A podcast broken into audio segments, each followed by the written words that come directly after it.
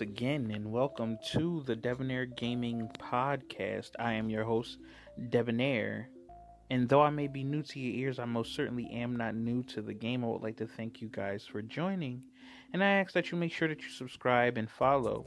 Also, if you ever get the chance, head over to our YouTube channel and other social media. Anywhere that you can find a search bar, you can find Debonair Gaming. So, without further ado, let's get right into it. Today, uh, I have been enjoying myself, and I hope that you are enjoying your 2018 as well. And I had watched a Jim Sterling video where he discussed how we need middle shelf content, we need middle shelf games. And what he considers to be middle shelf games are games that are not too good, but not too bad, you know? Um, games that are easily able to be marketed to a variety of individuals due to their variety in nature of themselves. Uh, he used an example such as singularity to show off uh, what he meant by by middle shelf games. And Singularity, I actually did not play, but he said it was reminiscent of your Bioshock and Half Life and other kinds of games of that nature. Uh, he talked about the PS2 and how its uh, market or its shelf, in and of itself, its collection of games, is uh, quite phenomenal. And I must say, he is right on point. Um, I love the PS2. In fact, it is one of my go to emulators currently after just getting my GT 1030 into my computer, which now can basically play and run anything that I currently am going to be throwing at it. Can't do any VR, but I don't have the money for a Vive yet, so what the hey. But by watching this video, by thinking of you know this this uh, mid tier collection of games, it brought me to a couple of realizations that I'm going to be getting into in the continuation of this podcast. So if you are enjoying so far, make sure that you stay tuned.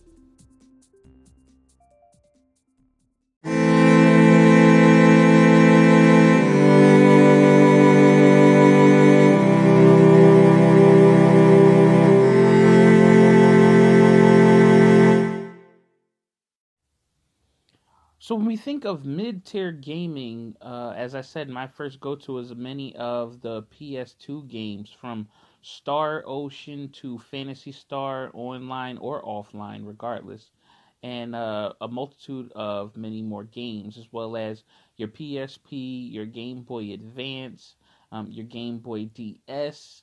A lot of those uh, old school consoles and handhelds possess the ability to uh, fully immerse you in their game antics due to the fact that the games uh, were niche oriented but enjoyable nonetheless.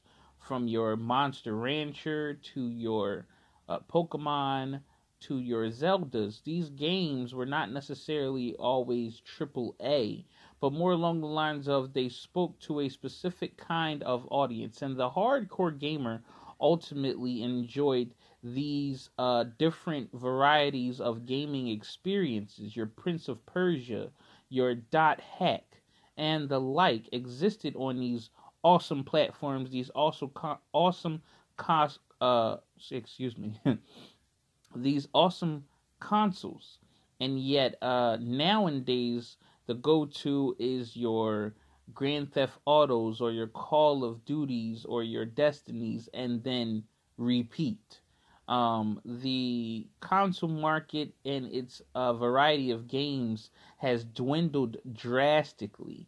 Uh, we have sequels of games over and over again, ultimately providing the same experience repetitive, repetitively. Destiny is similar to Call of Duty, except it's slower. Uh, Assassin's Creed is similar to uh, what is what is the what is the game Uncharted. You know, um, which is similar to uh, Resident. No, not Resident Evil. But no, which is similar to Resident Evil, which is also similar to Tomb Raider. You know, so it's like uh, they're running out of ideas. And although we do know that there, you know, are not many ideas that exist now that have not existed before, I still think there is room for uh, revolutionary new experiences, similar to what Nintendo tends to brings in their games like Persona and uh, Mario Galaxies and stuff like that. So what what I realized is that it is now uh, a better time than ever for indie developers to drastically hurry up and get on the ball.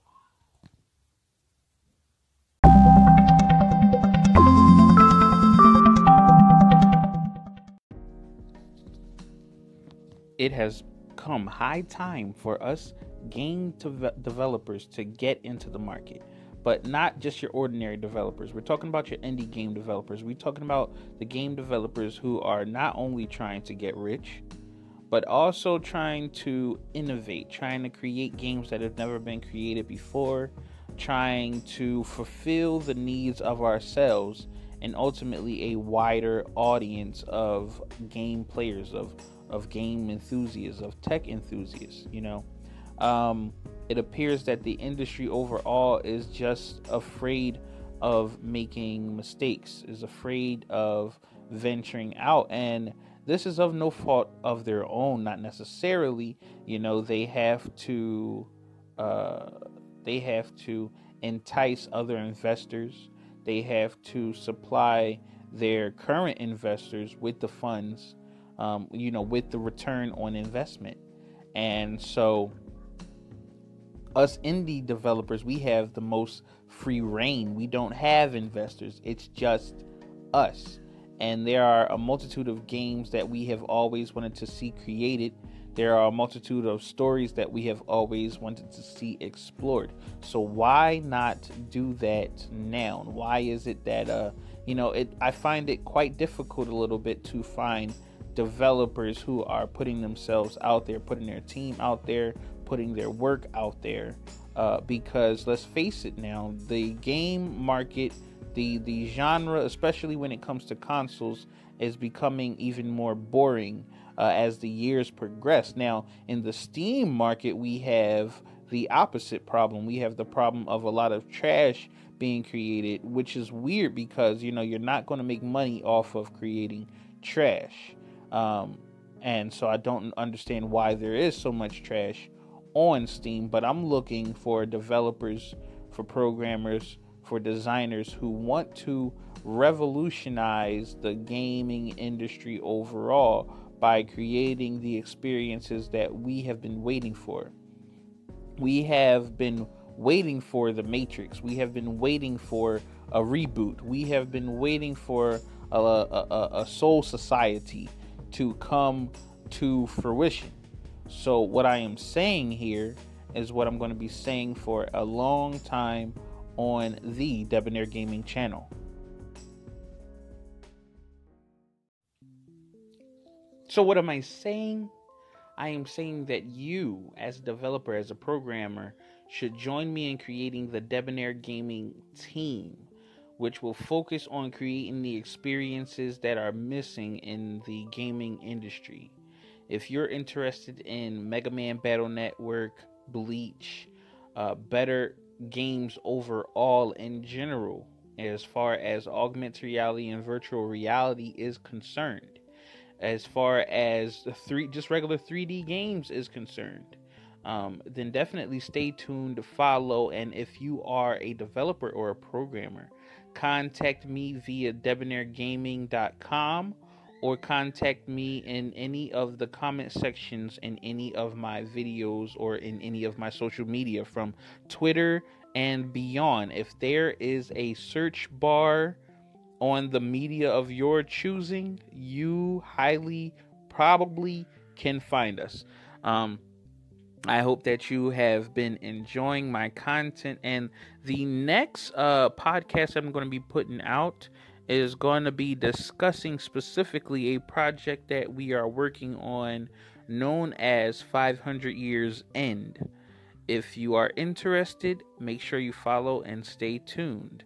And if you have any questions, concerns, suggestions, or comments of any sort, drop them wherever available. I would like to thank you all for listening and remember that I am your host of the Debonair Gaming channel on YouTube, which may be new to your ears but not to the game. And this has been another Debonair Gaming podcast.